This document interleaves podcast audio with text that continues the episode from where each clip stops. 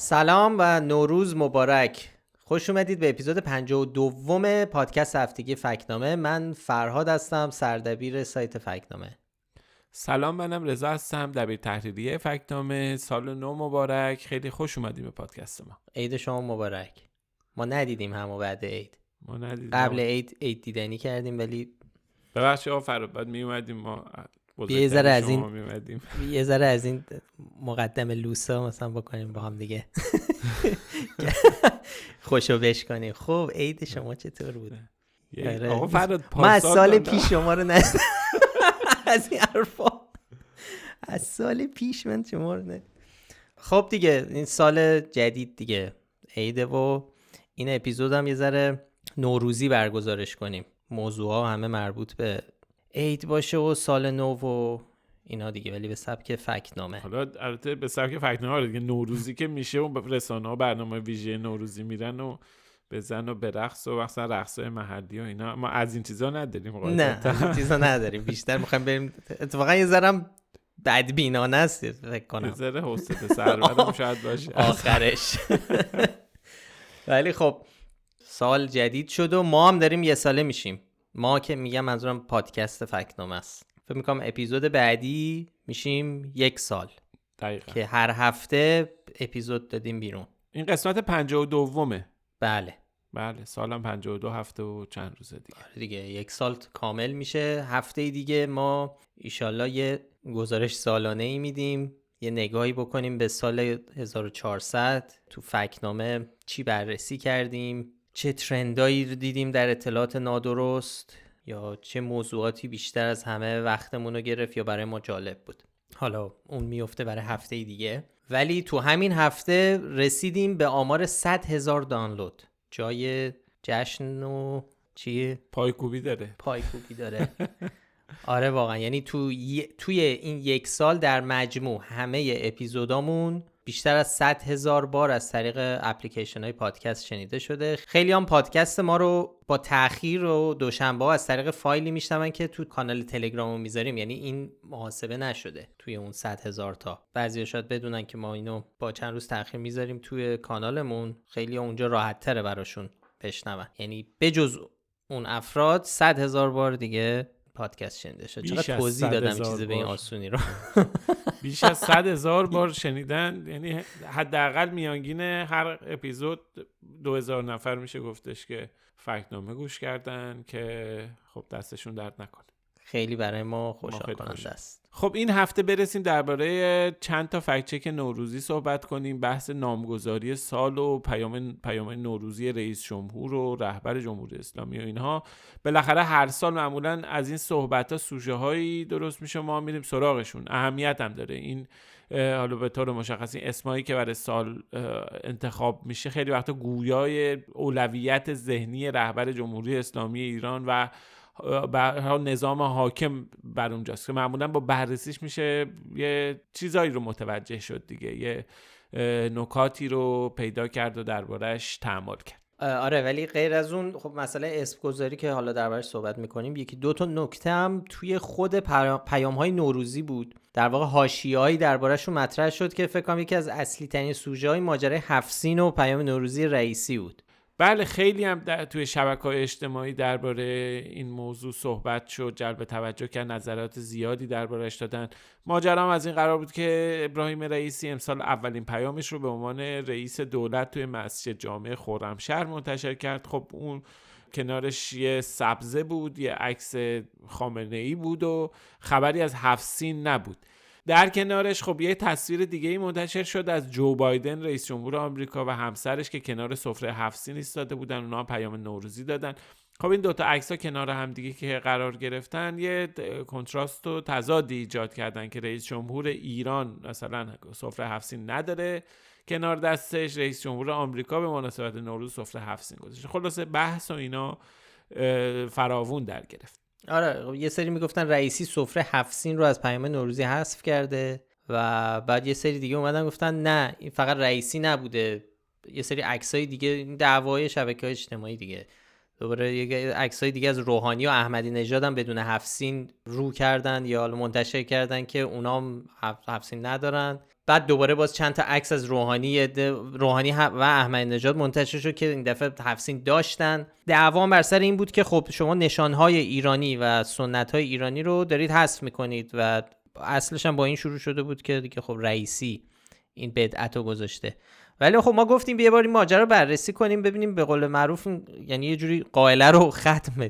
رفتیم سراغ سخنرانیایی که تو این سالها انجام شده، همه رو دونه دونه بررسی کردیم، ویدیوها رو دیدیم، عکس‌هایی که تو آرشیوا بود رو چک کردیم. فقط پیام‌های نوروزی رو دیگه، پیام‌های نوروزی، بله. پیام‌های نوروزی که خب بعد از تحویل سال پخش میشه از تلویزیون و دیدیم که در مجموع روحانی و احمدی نژاد که هر کدوم 8 بار پیام نوروزی دادن، رو هم دیگه 5 بار کنار سفره هفت‌سین نشستن و پیام دادن. یعنی 9 بار سفره هفت‌سین نبوده. بله. حالا اگه بخوایم دقیق تر بگیم، احمدی نژاد تو 3 سال آخر ریاست جمهوریش یعنی 90 91 و 92 با هفت‌سین پیام داده بود. قبلش خبری نبوده از هفت‌سین. بعدش روحانی هم بدون هفت‌سین کارش رو شروع میکنه تا سال 96 که حالا سال انتخابات هم بود، ممکنه ارتباطی هم به این ماجرا داشته باشه ولی خب رد مطمئن نیستیم. آره، سال بعدش هم روحانی پیام نوروزیش رو کنار هفت‌سین، یعنی سال 97 هم هفت‌سین داشته ولی اون سال پیام نوروزی فرق داشته. روحانی پشت تریبونه داره برای مردم زلزله زده کرمانشاه سخنرانی میکنه، یعنی مثل بقیه پیام نوروزی توی تهران نیست، اینطوری نیست قبل ضبط شده باشه اونجا ولی به هر حال هفت‌سین هست، توی فیلم ها و عکس ها مشخصه و ما میتونیم بگیم در این سال هم پیام نوروزی رئیس جمهور ایران کنار سفره هفت‌سین. آره، اینم به عنوان سفره هفت‌سین ما محاسبه کردیم. حالا عکس ها و لینک ها تو مطلب فکنامه هست رو سایت ما. این عکس ها رو هم کنار هم گذاشتیم، هر کدوم یعنی روحانی و احمدی نژاد رو کنار هم و که تو یک نگاه ببینیم کدوم داشتن یا نداشتن هفت‌سین رو. و یه بار بعد این مسئله رو مرور می‌کنیم که تکلیف مشخص شه که این هفت‌سین چه سالایی بوده و چه سالایی نبوده. در واقع 90 91 92 96 و 97 این سالها هفت‌سین کنار رئیس جمهور وقت بوده. یه نکته دیگه هم هست در مورد عکسای خاتمی. آره، ما سعی کردیم عکس‌ها رو پیدا کنیم ولی آره خیلی گشتیم، فقط یه عکس پیدا کردیم که اونم کنار دستش هفت‌سین نبود. ببین ابتهی که محمد علی ابتهی که رئیس دفتر خاتمی بود در زمان ریاست جمهوری تو توییتر یه توییت زد به طور تلویقی که هفت‌سینی نبوده و گفته اصلا بنابراین نبود که پیام با هفت‌سین گفته بشه.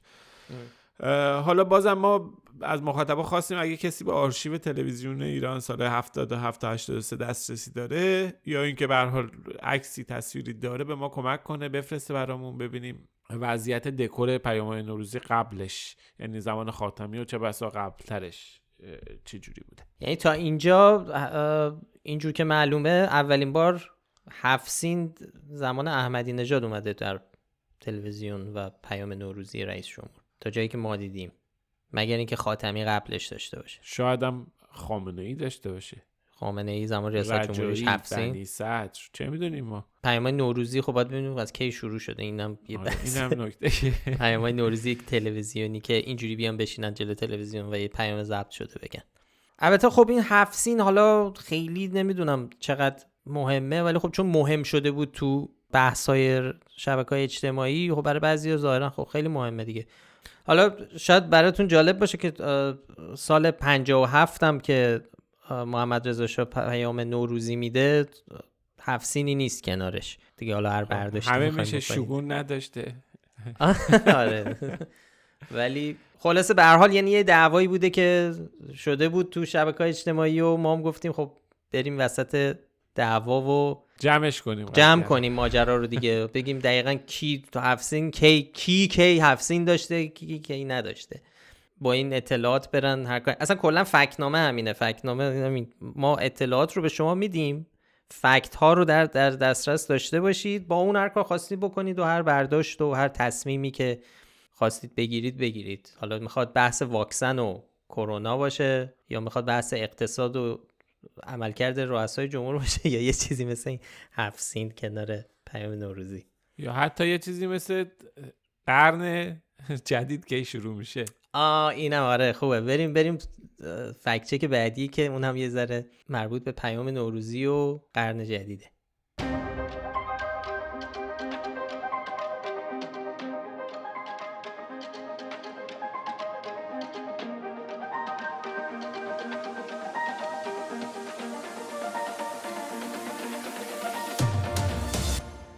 آقای خامنه‌ای هم تو پیام نوروزی امسالش و هم تو پیام نوروزی پارسال گفته بود که ما داریم قرن جدید رو آغاز میکنیم. توی نوروز 1400 این رو گفته بود. سال 1400 که از لحظه این سال تحویل شروع می شود، در واقع به یک حساب ورود در قرن جدید است. یک قرن جدیدی داره آغاز میشه در واقع. توی نوروز 1401 هم اینو گفتش. انشاءالله امیدواریم در طول 1401 که سال اول قرن هم هست، قرن 15 هجری شمسی، انشاءالله اینها.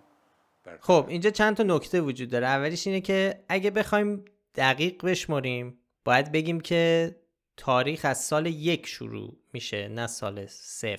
بنابراین اگه 100 تا جدا کنیم 1400 میشه قرن 14، 1401 میشه قرن 15. یه نکته دیگه ولی وجود داره، اونم اینه که این عبارت قرن یه واحد رسمی برای شمردن تاریخ نیست. ما 6 واحد اندازه‌گیری زمان داریم: سال، ماه، روز، ساعت، دقیقه، ثانیه. در واقع این قرن یک چیز عرفیه، یه وقتی به خصوص برای اشاره به گذشته‌های دور معمولاً کاربرد داره. مثلا میگیم سعدی شاعر قرن 7، چون ما معمولاً حالا نگاه نمی‌کنیم که حالا چه سالی تو قرن 7 به دنیا آمده، متولد مثلا سال 606 هجری. ما معمولاً به اتفاقایی که در گذشته دور رخ دادن اون اهمیت از نظر عرفی بین سالها اهمیتی برامون نداره که چه تفاوتی داره. 606 و 656 و 696 و همه رو به کلی میگیم مثلا قرن 7. ولی وقتی میایم به دوران معاصر نزدیک میشیم، خب اون موقع قضیه فرق میکنه. توی مثلا یه بازه زمانی 100 سال گذشته اون موقع سالها اهمیت پیدا میکنه. 1398 متفاوت میشه با 1401 یا همینطوری. به هر حال خود سالها اهمیت دارن. این که حالا در گذشته های دور در چه سالی بوده و اینها، این که مثلا 616 هجری بوده، 699 هجری بوده، اینا مسائلیه که به هر حال کسایی که کارشونه تحقیق میکنن، پژوهشگر تاریخن، نیاز دارن که با دقت زیاد کار بکنن. اونها میان روی این جزئیات ریز میشن. آره درسته. بنابراین اگه دو گفته خامنه‌ای رو در کانتکست و شرایط خودش بررسی کنیم، نمیتونیم بگیم حرفای نادرستی هن. تو اولی گفته به یک حساب و سال بعدش هم گفته این اولین سال قرن جدیده. خب یعنی هر دوتا اینا میتونه در واقع درستن. ببین اتفاقی که حالا یه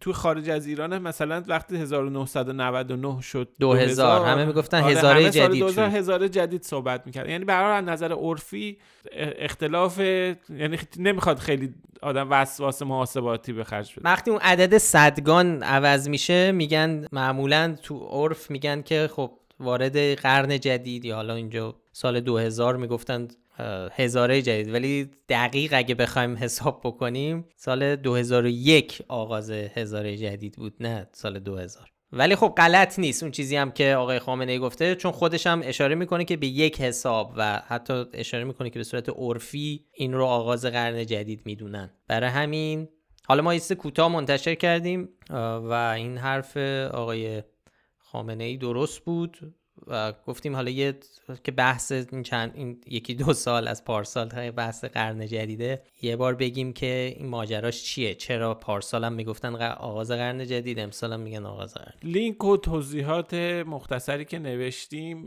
ویدیوها توی سایت فکت‌نامه هست، توی توضیحات پادکست هم لینکشو میذاریم اگه خواستید برید ببینید. ولی غیر از این دوتا مطلب یه چیز دیگه هم هست که میخوایم توی این اپیزود درباره‌اش صحبت کنیم و همونطور که اول پادکست هم گفتیم مسئله نامگذاری ساله.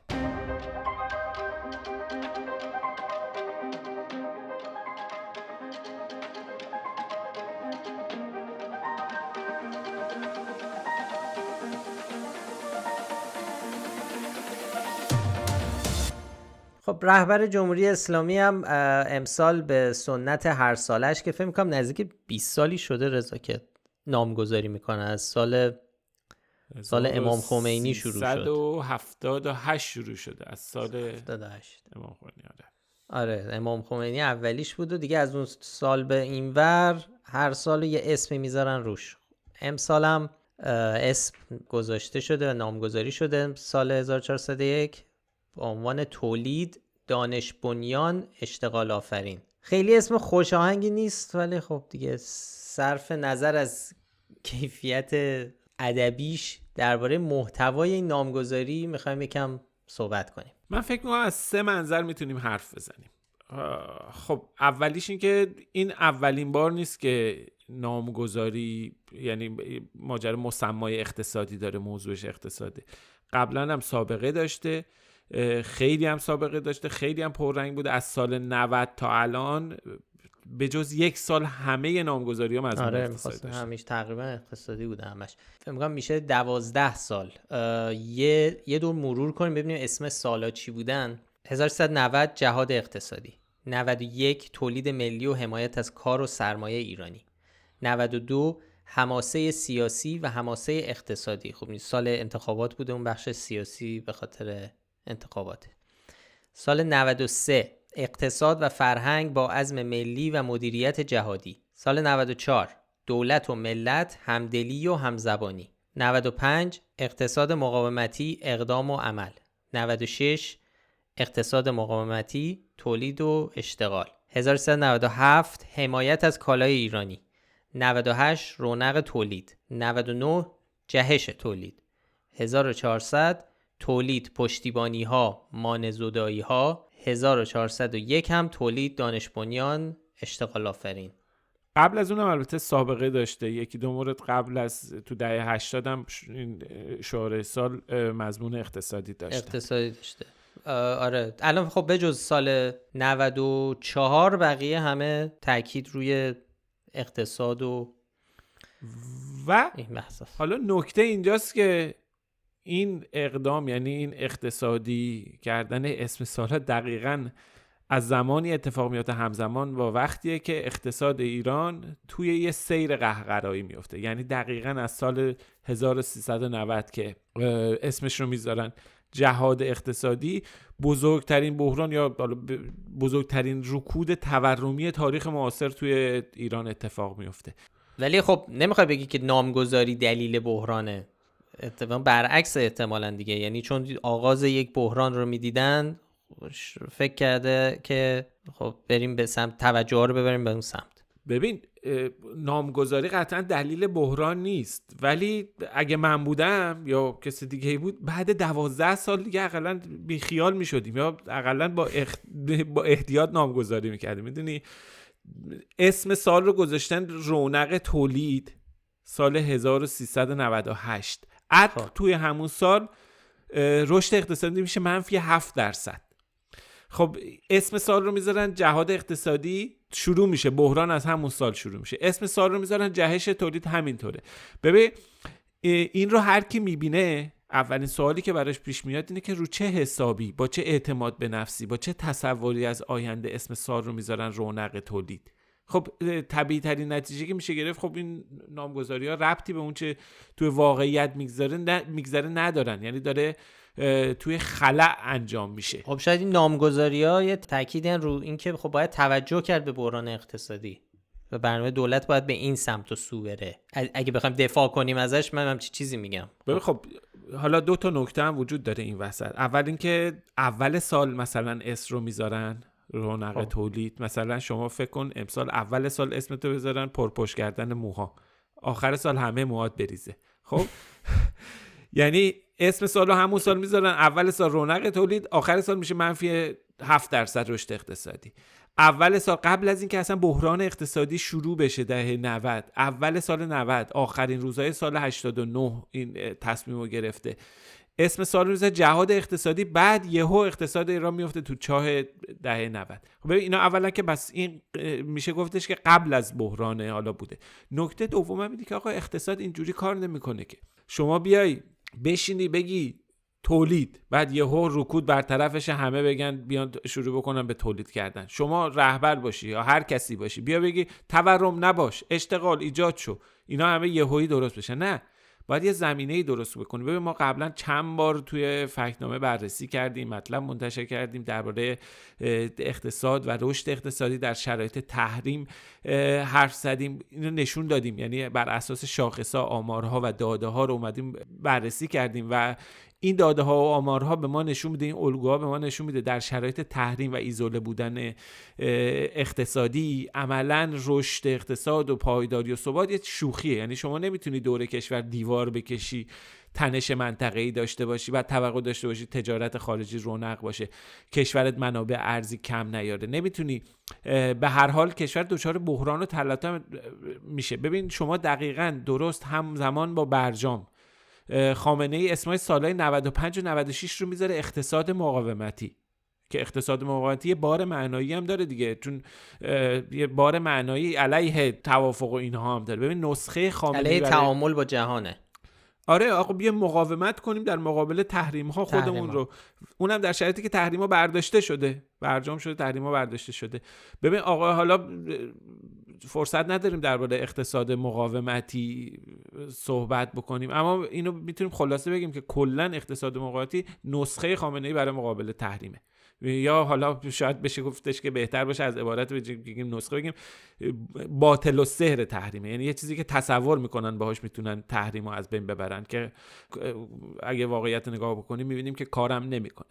ببینید شما صحبت اینه که نمیتونی برای تأمین مالی دولت و کشور، اداره سیاسی و اداره جامعه بیای پول بی حساب چاپ بکنی که بخشش عمده این پول هم صرف به هر حال بودجه نظامی و این چیزا میشه، بعد بگی تورم برو تورم بره، نه اینا تورم ایجاد بکنه. شما نمیتونید در شرایطی که قدرت خرید جامعه کم شده کشور رو تو گرداب تحریم نگه داشتی بگی حمایت از کالای ایرانی. خب تولید کننده ایرانی کالا تولید کنه چی کارش کنه؟ هزینه تولید بالا رفته، مجبور ما یه شاخصی داریم به اسم تورم تولید که تو سالهای گذشته همیشه بیشتر از هزینه از تورم مصرف کننده بوده، یعنی قیمت تولید بیشتر رفته بالا. خب تولید کننده مجبور قیمت رو ببره بالا، ولی جامعه قدرت خریدش کم شده نمیتونه بخره. راه صادرات هم که به برکت تحریما بس است. حالا شما بگو حمایت از کالای ایرانی، حمایت از کالای ایرانی، خب معلومه اون چیزی که داره تو عمل اتفاق میفته خیلی فاصله داره با شعاری که داده میشه. خب من الان میخوام دفاع کنم از این روند نامگذاری مثلا، خب یه کسی که بخواد دفاع کنه میاد میگه که رهبر جمهوری اسلامی این اسما رو نمیذاره به عنوان نماد موفقیت، داره این اسم نامگذاری رو میکنه که توجه ها جلب بشه به یک مشکل، به این مشکلی که اون فکر میکنه مشکل اصلی کشور در اون سال و باید در اولویت قرار بگیره. مثلا میذاره اقتصاد مقاومتی، میذاره حمایت از کالای ایرانی تو یک برهه‌ای از سال.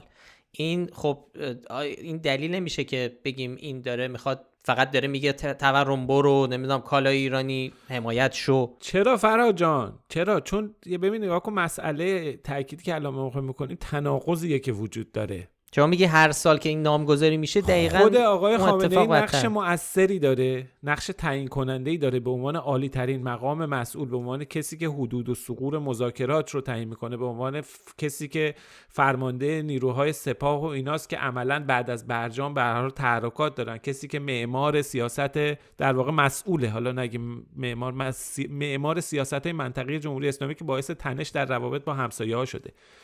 ببین خود خامنه ای بازیگر مؤثره که نقشش قابل تحلیل در شکلگیری بحرانی که به وجود اومده و منجر شده به بحران اقتصادی.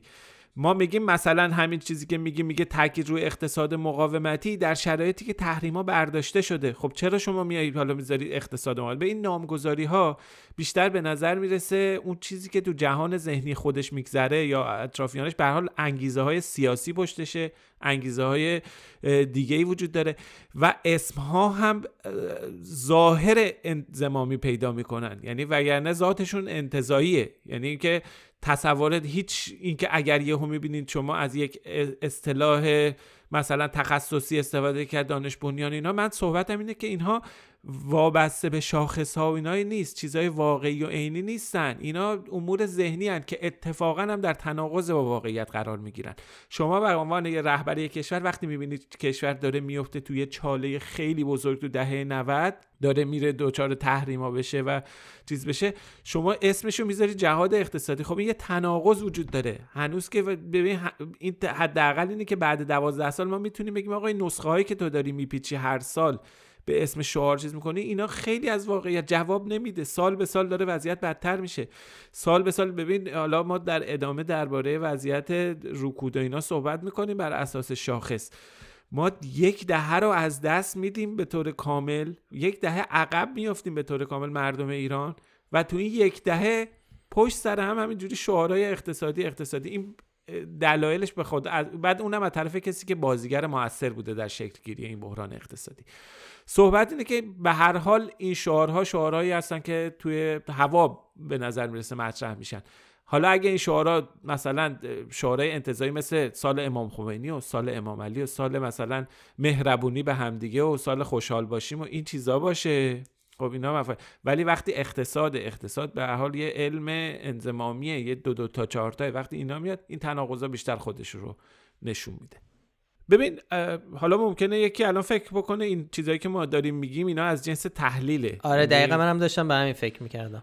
خب آره بخشش تحلیله ما بالاخره، ولی اینا فکت ها رو ما کنار هم گذاشتیم. ببین ما الان گفتم که مثلا سال امام خمینی یکی اسمشو میذاره، خب تا آخر سال نمیای ببینی که، یعنی از خیلی انتزاعیه دیگه، یه چیز ذهنیه، نمیتونی آخر سال بشماری چند تا خمینی بزرگ داشته، مثلا چند تا خمینی اضافه شده چند تا خمینی کم شده. یا حتی مثلا اسم سال رو شما مثلا سال 94 رو گذاشته دولت و ملت همدلی و همزبانی.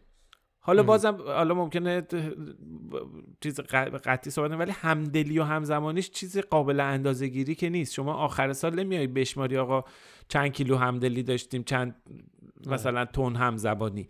ولی وقتی شما اسم سال رو میذاری تولید، آخر سال یه شاخص وجود داره. اقتصاد اینه، وقتی اسم سال رو میذاری مثلا حمایت از کالای ایرانی، شما باید بیای ببینی آقا میزان تولید از کالای ایرانی چه جوری بوده، بیای بشینی و دو مثلا کالای ایرانی تو چه شرایطی آخر داره، کیا دست کیاس و تو چه فضایی داره تولید میشه.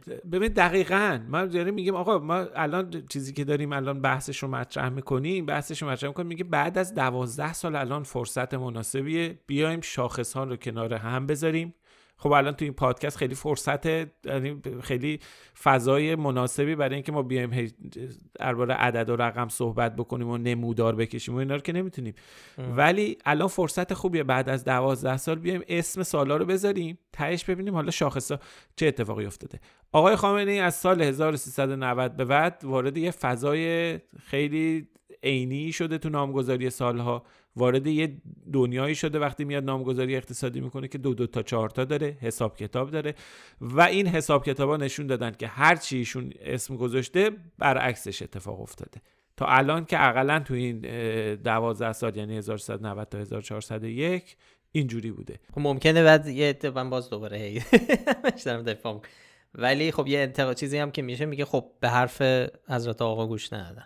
خب اون مسئله به حرف حضرت ببین خب نه ببین اونا بگن توصیه‌های آقا رو گوش نمیدن مردم مسئولین، ولی خب اینجا یه بحثی هست که خب این از اون دیدگاه به نظرم داره نشأت میگیره که آقای خامنه‌ای رو اصلا جز مسئولین حساب نمیکنن انگار.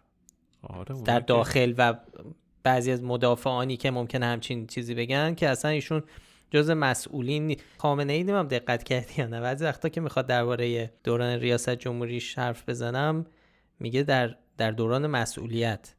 دقت کردی به این؟ مثلا میگه در دوران مسئولیت ما اینجوری کردیم، در دوران مسئولیت سفرهایی که داشتم انگار که مثلا بعد از ریاست جمهوری که رهبر شده مسئول نیست دیگه، در با این که فرمانده کل قواست ولی مسئول نیست. این فکر میکنم از اون قسم چیز میاد بیرون که یه دوگانه مسئولین و بعد رهبر، مسئولین نظام، این دوتا رو کنار هم میذارن، یعنی این دوتا جدان، یه نظام داریم که جمهوری اسلامی و در رأسش علی خامنه‌ای و بعدش هم مسئولین، هم اونا مسئول اونا باید به راهنمودها گوش بدن و وقتی انجام نمیشه خب بعد انجام نمیشه. ببین این در صورتیه که فکت‌های قطعی وجود داره که آقای خامنه‌ای مداخله داره توی تمام حوزه‌های اقتصادی، توی جزئیات ریز وارد میشه. حالا نمونه معروف و مشهورش که حالا خیلی هم ملموس هم دیدیم بحث واکسنه. به هر حال تا این حد جزئیات وارد میشه که کدوم برند واکسن وارد نشه یا حالا غیر از اون یه چیزی بود مثلا ما قبلا دربارش فکر می‌کنم تو این پادکست صحبت کردیم. آقای خامنه‌ای درباره نژاد مرغ ایرانی که چی باشه هم دستور ویژه داره. ببین آخه شما چجوری به این رهبر میتونی بگی؟ درباره واردات لوازم خانگی که LG باشه یا مثلا بوش هم این دستور داده. ببین تا این حد کسی که میاد در جزئیات دخالت میکنه و در کلیات هم دخالت میکنه. در مورد برجام مگه نبود؟ حالا البته بعدن از خودش سلب مسئولیت میکنه، توی سخنرانی برمیگرده میگه من دخالت نکردم اون موقع که شروط من تو برجام رعایت نشد در سال همون زمان روحانی اینا، زمان ظریف و اینا. ولی آخه مگه میشه کسی که میاد برای میگه آقا نژاد مرغ چی باشه دستور ویژه میده، مگه میشه در مورد اون چیزا دخالت نکنه؟ به هر حال بازیگر موثریه. اینو ما میتونیم بگیم بر اساس فکت ها اینجوریه، فکت ها ثابت میکنه. بازیگر موثر در جزئیات، مسئولیت قاعدتا باید با اون باشه با توجه به اختیارات بسیار گسترده که فراتر از قانون اساسی هم هست. واقعا میتونه هر کاری بکنه طبق این قانون، با توجه واقعا مسئولیتش هم باید با همون اندازه گیری بشه. ولی غیر از اونم حالا میتونیم بگیم آقا این 12 سال حداقل اسم گذاری، شما اسم سالا رو بذاری کنار واقعیت شاخصا نشون میده حداقل اینه که آقا هر چی گفته برعکسش شده، حالا با هر منظور و با هر قصد و با هر نیتی که بوده هر چی گفته برعکسش اتفاق افتاد. خب پس تاثیر این شعارا چی میتونه باشه؟ یعنی با توجه به این چیزی که میگی هر چی اسم اول سال میذارن تا آخر سال برعکسش اتفاق میفته، برای چی چرا این کارو میکنن و حالا چه توجیهی داره؟ ببین این همون منظر دومیه که من فکر کردم امروز میتونیم دربارش صحبت بکنیم. خیلی اینکه به هر حال این شعارها چه بردی دارن، باعث چه اتفاقاتی میشن، چه تحولاتی رو رقم میزنن، اینا نیاز داره به کار و مفصل، نیاز داره به تحقیقات. من کمتر دیدم انجام بشه. یکیش بحث گردش مالی این نامگذاری هست. چطور؟ خب ببین به هر حال اینو تاکید بکنم، من تا حالا ندیدم یه کار تحقیقی روی این موضوع انجام بشه، اما به نظرم قابلیتشو داره.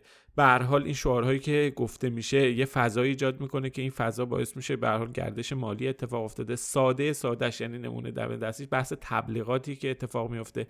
من مثلا فرضاً اجاره بیلبوردهای شهری رو حساب بکن که دم عید به جای تبلیغ مثلا شعار سالو میزنن، یا گوشوارهای تلویزیونی که میتونن فضای تبلیغی، اینا همه قیمت گوشواره دارن. اسمش گوشواره است، اون بالای تلویزیون میذارن. حالا نمیدونستم نمیدونم، منم مطمئن نیستم، شاید اشتباهی، ولی خب اون بالا می‌نویسن سال اقدام عمل مبارک، سال نمیدونم دانش بنیان مبارک، این چیزا می‌نویسن. اینا به هر حال عدم و نفع اینا به مثلا نهادهای عمومی مثل شهرداری و اینها مثلا میشه محاسبه کرد. به هر حال میشه برآوردی ایجاد کرد. چاپ سربرگا، چاپ پوستر، نگاه کن بالاخره هر سال اینا با سربرگای جدید اینا چیز میشن. اینا به نظر من چیز سادشه، قسمت سادشه. علاوه بر اون خب بعد از اینکه این سالها نامگذاری میشن یه سری ستاد درست میشن داخل دستگاه اجرایی. ستادا بودجه میگیرن، همایش برگزار میکنن، نمیدونم غیر از اون به هر حال هزینه زمانی میذارن، باید برن یه عالمه آدم سخنرانی بکنن، سفارش مقاله و کار پژوهشی و تحقیقی بگیرن تو دانشگاه‌ها.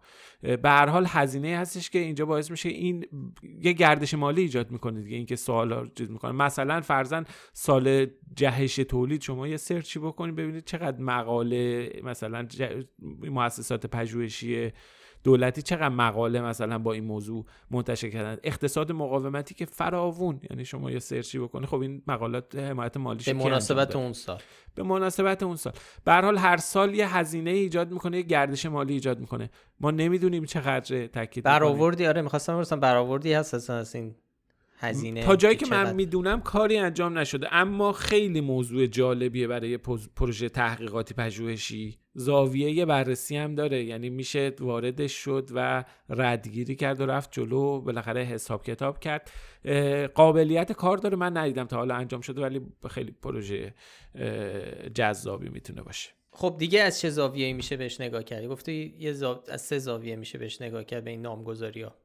سومی چیه؟ ببین سومی، اون منظر سومی اینه که وضعیت حالا بیایم ببینیم در حال حاضر چه جوریه. یعنی وقتی میگه تولید تو شعار امسال، خب شرایط تولید چیه؟ وقتی میگه دانش بنیان، دقیقاً بدونیم در چه وضعیتی قرار داریم. و وقتی میگه اشتغال آفرین، ببینیم که طبق شاخص‌ها وضعیت اشتغال ایران الان چه جوریه. خب میخوای از کلمه دانش بنیان شروع کن که یه خورده مبهم‌تر از بقیه است و خیلی هم دربارش این سالا حرف میزنن، این چند روزم که دولتی‌ها زیاد بهش اشاره میکنن. آره دیگه، حالا نمونهش مثلا وزیر ارشاد بلافاصله درباره چیزای بحث ظرفیت‌های دانش بنیان و اینا شروع کرد. به هر حال شروع میشه دیگه همون جوری که قبلش گفتیم، چون این کلمه دانش بنیان هم شاید بشه گفتش که خیلی بیشتر از اون دوتا کلمه تولید و اشتغال آفرین دیده میشه. اولین بار اومده توی شورز، یه ذره همینجور که میگیم مبهمه، یه ابهامی وجود داره، یه ذره خوشگله کلمش.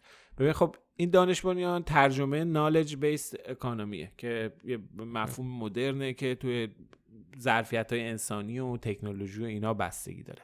خب خیلی اسمش روشن و مشخصه، اقتصادی که بر پایه همین به هر حال علوم و دانش مدرن و روز و تکنولوژی و اینها هستش. مثلا به طور مشخص مثلا استارتاپ ها، بحث توسعه دیجیتال، اینها در چارچوب اقتصاد دانش بنیان خیلی سرعت رشد حالا زیادی داره. اینها یه مفهوم مدرنه، گفته میشه دربارش شاخص وجود داره. بانک جهانی حالا گزارش‌های دوره‌ای منتشر میکنه دربارش، یه ذره جلوتر بریم دربارش صحبت میکنیم. اما تو ایران خب به نظر میاد ابعاد حقوقی و شرکتی ایناش غلبه داره. ببینید سال 89 یه قانونی تصویب میشه و ابلاغ میشه به اسم قانون حمایت از شرکت‌ها و مؤسسات دانش بنیان و تجاری سازی نوآوری‌ها و اختراعات، که توی ماده 1 این قانون این تعریف رو ارائه میده، میگه شرکت ها و مؤسسات دانش بنیان شرکت یا مؤسسه خصوصی یا تاوانی است که به منظور هم‌افزایی علم، ثروت، توسعه اقتصاد دانش محور، تحقق اهداف علمی، اقتصادی و تجاری سازی نتایج تحقیقات فلان و فلان و فلان با ارزش افزوده فراوان در به ویژه در تولید نرم افزارهای مربوط تشکیل میشه. یه چنین تعریفی ازش ارائه داده که یه تعریف خیلی کلی هم هستش. خب مزایایی هم به اینا تعلق میگیره؟ بله توی خود همین قانون میگه که اینا مشمول معافیت مالیاتی و گمرکی میشن تا 15 سال، هزینه هاشون رو یا کلش یا بخشش رو تامین میکنه، یعنی از طرف دولت تامین میشه. حتی توی واگذاری سهام شرکت‌های پژوهشی که طبق والا اصل 44 واگذار میشن، اینا در اولویت گرفتن سهم هستن. خلاصه یه مزایای خیلی زیادی داره که خیلی میصرفه برای شرکت‌ها که برن تلاش بکنن، برن یعنی به هر حال یه چیزایی هم داره، یه مراحلی هم داره خودشون رو ثبت بکنن و برسن به اینکه تبدیل بشن به شرکت دانش بنیان. برای همین خیلی رشد و توسعه پیدا کردن تو این سالا. ولی خب شرایطی هم باید داشته باشه دیگه. آره دیگه، یه سری شاخص‌های عمومی و اختصاصی دارن. مثلا توی آیین‌نامه ذکر شده اینا باید تولید کننده محصولات دانش بنیان باشن که حالا توضیح داده این محصولات چیان که خودش محل بحث، حالا این که خیلی ریز بشیم تو حوصله پادکست ما نیست، اما این رو توجه داشته باشیم. حتی اگه این شرایط خیلی هم سختگیران و اینها باشن، رشد شرکت دانش بنیان خیلی زیاد بوده تو این سالها.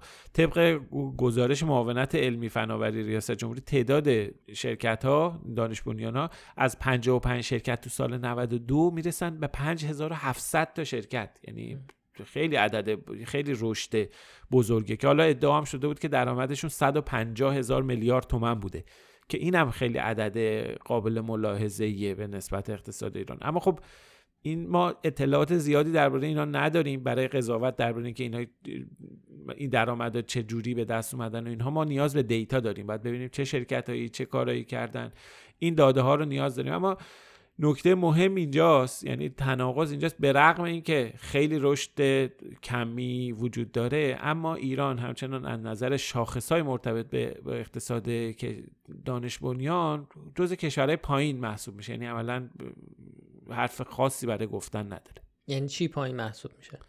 ببین یه شاخصی هست به اسم KEI که بانک جهانی، همون Knowledge Economy Index، که توی والا رتبه‌بندی‌های آخرین رتبه‌بندی‌ای که داره ایران رتبهش 94، یعنی از بین 140 کشور. حالا قبلش تو سال 2000 مثلا بوده 104، تو 2012 شده 94. من رده‌بندی جدیدی ندیدم، اما صرف نظر از این رتبه‌بندی این رو دقت بکنیم، توجه به اقتصاد دانش بنیان همونجوری که از اسمش مشخصه به یه زیرساخت ها نیاز داره که ما متاسفانه تو ایران چالش های اساسی سرش داریم. مثلا برای اقتصاد دانش بنیان بحث اقتصاد دیجیتال خیلی مهمه، اینترنت آزاد و پرسرعت خیلی مهمه. اینو دیدیم استارتاپ‌ها بالاخره اینترنت ابزارشونه. امکان ارتباط با محافل علمی خیلی مهمه، دسترسی به تکنولوژی جهانی خیلی مهمه. اینا پیش نیاز و شرط‌های لازم برای اقتصاد مدرن و دانش بنیانه که خیلی متاسفانه ما مشکل داریم تو ایران در مورد این زیرساخت‌ها. آره دیگه، اونم ایران که متاسفانه مهمترین و خبرسازترین طرح و برنامه‌اش تو حوزه ITC فناوری اطلاعات طرح سیانت و قضیه اینترنت ملی و ایناست. یعنی نگرانی از بسته شدن همین فضای محدود ارتباط با خارج هم وجود داره دیگه. جریان مثلا فیلتر شدن تلگرام یاد که چه آسیبی زد به کسب و کارها و همین بحثا هم فکر می‌کنم سر طرح سیانت و اینکه اینستاگرام ممکنه بسته بشه و خیلی واقعا نگران منابع کسب درآمدشونن. خیلی بیزنس‌ها از طریق همین اینستاگرام داره میچرخه، بیزنس‌های کوچیک. دقیقاً، یعنی شما حالا صرف نظر از اون نگاه حقوقی و قانونی تو ایران و تأسیس شرکت و اینا یه ذره فاصله بگیری، خود مصداق کسب و کارهایی که داره توی بستر اینترنت تعریف میشه توی اینستاگرام، اینها مصادیق اقتصاد دانش بنیانه. یعنی اگه به واقعی حساب بکنی، اتفاقا توی بانک جهانی اینا وقتی میخواد بیاد شاخص رو اندازه بگیره نمیره حساب بکنه ببینه 5700 تا شرکت ثبت شدن یا نه، چند تا اختراع ثبت شدن یا نه. اونا میان بالاخره توی اندازه‌گیری شاخصاشون از زیرساخت‌های دیجیتال استفاده میکنن، از سهم دیجیتال توی اقتصاد دیجیتال، از کل اقتصاد. اینها اهمیت داره. ولی خب مثلا حالا من داشتم همینجوری میگشتم، مثلا یه نقل قولی 2 سال پیش دیدم که اتفاقا رئیس کمیسیون کسب و کارهای دانش بنیان اتاق بازرگانی گفته بود، یعنی آدمی که حالا حوزه کارش که گفته که آقا گردش مالی اینستاگرام اون موقع سال 99 مهرماه 99 گفته بود که 5000 میلیارد تومانه. این عدد بزرگی ارزش داره. خب فیلتر شدنش یعنی خراب کردن یه چنین بازاری. آره. نه فقط فیلتر شدنش، اینکه سایه و تیغ فیلتر شدن بالا سر یه چنین چیزی بگیری، خب این به هر حال این خودش اثر داره، باعث میشه که این اقتصاد این ظرفیت نتونه درست استفاده بشه. خب پس با توجه به این شرایطی که شما میگی، تاکید آقای خامنه‌ای رو اقتصاد دانش بنیان تو نامگذاری امسال یه معنی خاصی نمیده، یعنی با توجه به وضعیت موجود و این روندی که تو این 12 سال دیدیم احتمالاً نباید انتظاری تحول خاص تو اقتصاد دانش بنیان ایران داشته باشیم. ما از آینده خبر نداریم، نمیدونیم چه اتفاقی میفته، ولی شرایط نشون میده با توجه به محدودیتایی که هست، که این محدودیت‌ها هم طرف تیم و جناحی میاد که طرفدار آقای خامنه‌ای، یعنی از طرف همون افرادی که نزدیک به آقای، از طرف شورای عالی فضای مجازی میاد. اینا به نظر میرسه که نباید خیلی جای امیدواری نیست که ما تصور کنیم اقتصاد دانش بنیان از این چارچوبی که الان هست فراتر بره. یعنی اگر بدتر نشه از این چارچوب، به احتمال زیاد میشه همینی که هست که الان هست. یعنی عملا این اسم‌گذاری بعیده که تأثیر خاصی داشته باشه، مگر اینکه مثلا یه تحولی در تعداد شرکت‌های بیشتر. یه سری شرکت‌ها الان تو صف وایسادن، اینم هست دیگه، یه سری شرکت‌ها تو صف وایسادن الان امکان این که بیان دانش بنیان بشن هنوز ندارن، شرایطشو ندارن. الان این نامگذاری که ایشون کرده باعث بشه اینا هول داده بشن، بیان اینا هم بشن دانش بنیان. خب اینم یه مثلا زاویه است، نگاه بکن بهش چه ظرفیتی مثلا برای چیزا ایجاد میکنه. خب اینا وقتی میشن دانش بنیان بعد معافیت مالیاتی میکنه، یعنی 25% از بقیه جلو میافتن، 25% سود خالص میتونن وام کم بهره بگیرن. یه عالمه فرصته. خب شما فکر کن مثلا یه عالمه شرکت وابسته باشن به یه سری نهادهای خاص، یا آدمای خاص یا اصلا وابسته نباشن. اینا منتظرن الان که اسم سال اینو گذاشتن، دولت میخواد بیاد حالا آخر سال گزارش عملکرد دانش بنیان بده، بگه آقا ما 2 برابر کردیم. به خاطر همین شرکتی که واجد شرایطش نبودن از نظر قانونی و مسامحه میکنن و هول میدن تو. این چیزا هم مطرحه. یعنی اگه سرنوشتش شبیه سرنوشت نامگذاری اقتصادی باشه، باید نگران باشیم که جهت عکس حرکت کنه. چون مثلا گفتی اسم سال رو گذاشتن جهاد اقتصادی، بحران شروع شد. گذاشتن رونق تولید، بزرگترین رکود ثبت شد، یعنی رکورد زد. انگار یه جوری انگار هرچی میذارن برعکس میشه. تا الان همین جوری بوده دیگه. حالا به نظر میرسه این شعارات رو زمین سفت نیستن دیگه. حالا دربارش صحبت که این نگرانی توی بخش تولید هم وجود داره. این شعار امسال با تولید شروع میشه، قبل از دانش بنیان دست تولیده. ببین تو نصف سالهای دهه 90 تو دست کم یه بار کلمه تولید توی نامگذاری سالا اومده. امسال هم که تولید دانش بنیان اشتغال آفرین.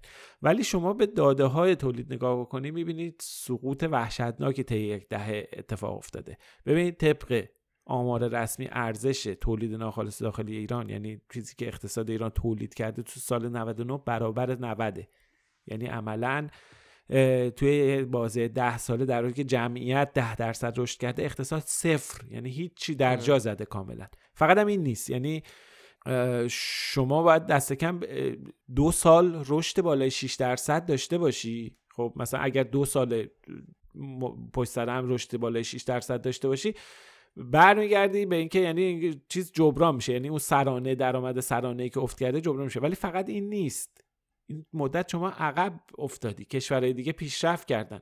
مثلا شما خودتون مقایسه بکنی با یک کشور همسایه، اینجوری نبوده که سرانه مردمشون ثابت بمونه. اونا همینجوری رفتن جلو، شما نه تنها نرفتی جلو، عقب هم اومدی. یعنی قدرت اقتصادی میانگین، قدرت اقتصادی یک شهروند ترکیه در طول این زمان 25% تو همین دهه 90 افزایش پیدا کرده. مال ایرانی تقریبا 20% کم شده. یعنی شما یک هولوش 50% عقب افتاد. این یه عقب افتادگیه که زمان طولانی طی میشه که میطلبه که جبران بشه. حالا ممکنه اتفاق بیفته، نفت از تحریما آزاد بشه، یه رشد مقطعی اتفاق بیفته، مثل اون چیزی که تو سال 96 اتفاق افتاد. اما نکته اینجاست که ما باید بدونیم که با اینکه این 2 سال گذشته یه رشد نسبی داشتیم، اما اقتصادمون هنوز 10-12% عقب‌تر از زمان برجامه. یعنی الان 3-4 سال به اضافه 10 میلیارد دلار رو از دست دادیم که تازه برسیم اول خط، که معلوم هم نیست برسیم آره توافق بشه نشه، اینا معلوم نیست. یعنی اینا همه اتفاق بیفته تازه میرسیم اول خط. یعنی یه رشد خیلی مقطعی سریع اتفاق بیفته، عملاً یه 3-4 سال ایران و مردم ایران از دست دادن و عقب افتاد. خب بخش دوم این نامگذاری، حالا به جز دانش بنیان، بعدش میگه اشتغال آفرین. میخوای در مورد اشتغال زایی هم یه توضیح بده تو همین از همین زاویه که بحث رو ببندیم دیگه؟ ببین بازم با تاکید به اینکه ما نمیدونیم سال آینده چه اتفاقی میفته، با تاکید به اینکه به هر حال اقتصاد دانش بنیان ظرفیت اشتغال زایی نام داره، اینا رو بذاریم کنار. اما کلا از نظر شاخص‌ها وضعیت اشتغال در ایران بسیار بده. یعنی انقدر بده که بدون وجود یه طرح جامع خیلی اونم آوانگارد باشه، هر صحبتی درباره اشتغال زایی بی‌معنیه. یعنی شما طبق شاخص‌ها ایران جزو کشورهای ته جدولی دنیاست. از نظر نرخ مشارکت ایران جزو 20 آخره از حدود 200 تا کشور. تازه از نرخ مشارکت زنان حساب کنی که جزو 4 کشور آخره، کنار یمن و عراق و اینها.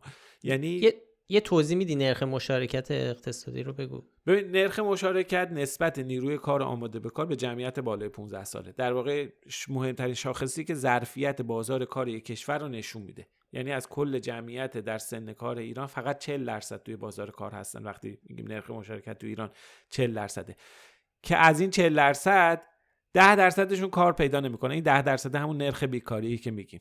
چند درصدشون هم حالا کار مجبورن به خاطر اینکه کار پیدا نمیکنن کار نیمه وقت و اینا انجام بدن، بهش میگن حالا شاخص اقتصاد اشتغال ناقص.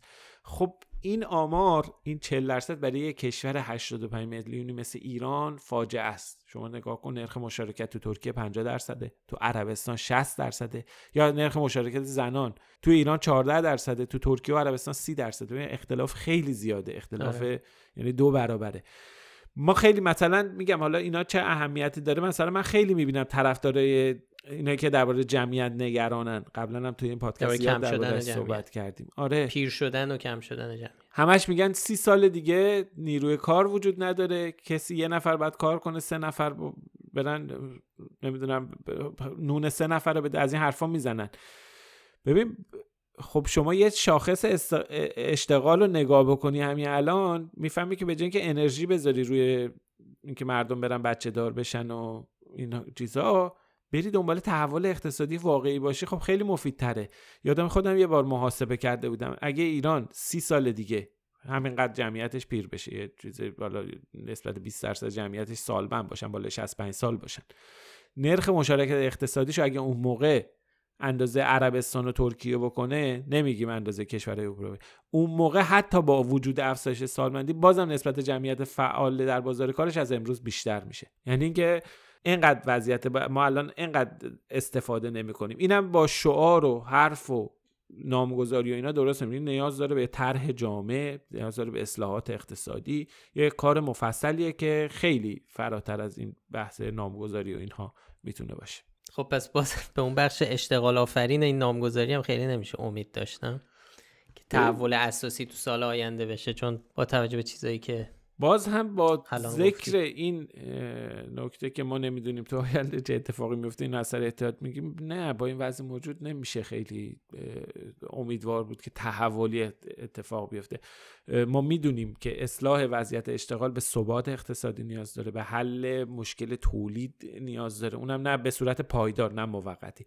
افزایش یعنی سرمایه گذاری میخواد، شما باید بیاید سرمایه گذاری خارجی بیاد، سرمایه‌گذاری داخلی، اینایی که سرمایه‌شون از ایران بالاخره تو این سالها ترسیدن بردن بیرون یا به هر دلیلی خارج کردن، احساس اطمینان کنن برگردن. کلا نیاز داره که شرایط ایران عادی بشه، زمان میبره، حداقل حالا حتی اگه ارادهش هم وجود داشته باشه، برنامه‌اش هم وجود داشته باشه، زمان میبره.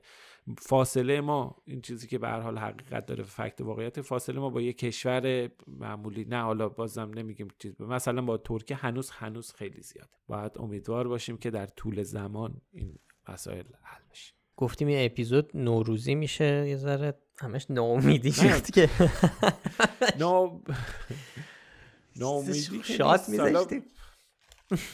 نه این شعار بحث شعارهای سال بود که به هر حال وقتی اسم شعار این اسم سال این میشه، به هر حال خوبه که یه بار بیایم اینا رو بررسی کنیم، ببینیم در چه شرایطی با صحبت از تولید و اشتغال و این وقتی میگیم نوروزی فکت‌نامه اینجوریه نوروزی.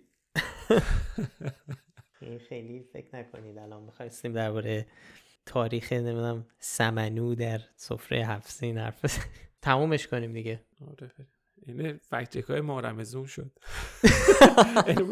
پادکست‌های ببخشید ما رمضون شد که باید ما رمضون هم نزدیکه، ما رمضون نزدیکه. آره حالا شاید دوباره اون موقع باز بحث چیز میشه. یه چیزی که هی تکرار میشه تو ما رمضونا اینه که روز خوبه برای سلامتی یا بده. پزشک ژاپنی میارن میگن، دانشمندان ژاپنی گفتن روز خیلی خوبه برای سلامتی. حرف زدیم دربارش فکر کنم، نه؟ بله حرف زدیم. آره یادم نیست چه اپیزودیه، ولی فکت چک منتشر کردیم، منم فکت چک آره منتشر کردیم، ولی اصلا دربارش هم حرف زدیم که ایزا همرت فهمی دانشمندان ژاپنی رو میارن میگن. آره شاید دوباره امسال هم صحبت کرد. حالا هر وقت رسیدیم، فعلا که عیده و امیدواریم حالا این پادکست رو گوش دادیم برین یه تفریحی بکنین، یه ذره شاد شید از این حالا هوایی که ما ساختیم، بیاین بیرون. این قسمت هم میتونیم تموم کنیم. چند تا فکت چک دیگه هم داشتیم این هفته که حالا بد نیست که لینکش رو بذاریم تو بخش توضیحات پادکست، با اینکه دربارشون حرف نزدیم، که اگه خواستیم میتونیم برین رو سایت فکت‌نامه. گفتیم این اپیزود رو بیشتر مربوط به بحث‌های اول سال بذاریم و بحث‌های نور مربوط به نوروز و سال نو. باز هم سال 1401 و نوروز و سال نو رو و بهار رو بهتون تبریک میگیم. البته بهار تو نیمکره شمالی، اگه نیمکره جنوبی آغاز پاییز الان. خیلی امیدوارم این سال 1401 سال خیلی خیلی بهتری باشه از سال قبل و سالهای قبل، پر از سلامتی باشه دیگه، برعکس چند سال اخیر که همش بحث همه‌گیری و ویروس و این صحبت ها بود. خب خیلی ممنون که پادکست فکت‌نامه رو گوش میدید. پیشنهادی اگه به ذهنتون رسید یا نظری اگه درباره کار ما داشتین میتونید در کست باکس، تلگرام، اینستاگرام، توییتر و هر جایی که میشد برامون کامنت بذارید، با ما در میون بذارید. ضمن اینکه خیلی خوشحال میشیم این پادکست رو به بقیه هم معرفی کنید. برای پیدا کردن ما هم کافیه اسم فکت‌نامه رو به فارسی یا انگلیسی در همه اپ‌های پادکست جستجو کنید. لینک این حرفایی که زدیم تو این اپیزود هم، اونایی که البته مقاله داره، این بحث نامگذاری یه بحثی بود که تقریبا بداهه، حالا قبلا با رضا دربارش صحبت نکرده بودیم ولی این دفعه حالا صحبت کردیم، ولی فکر نمی‌کنم مقاله‌ای داشته باشه. پادکست فکت‌نامه رو افشین صدری تهیه میکنه، آریا کیان هم مدیر هنریشه. آدرس سایت ما هم از factname.com. وقتتون بخیر و خداحافظ. نوروزتون مبارک، مراقب خودتون باشید. خدا نگهدار.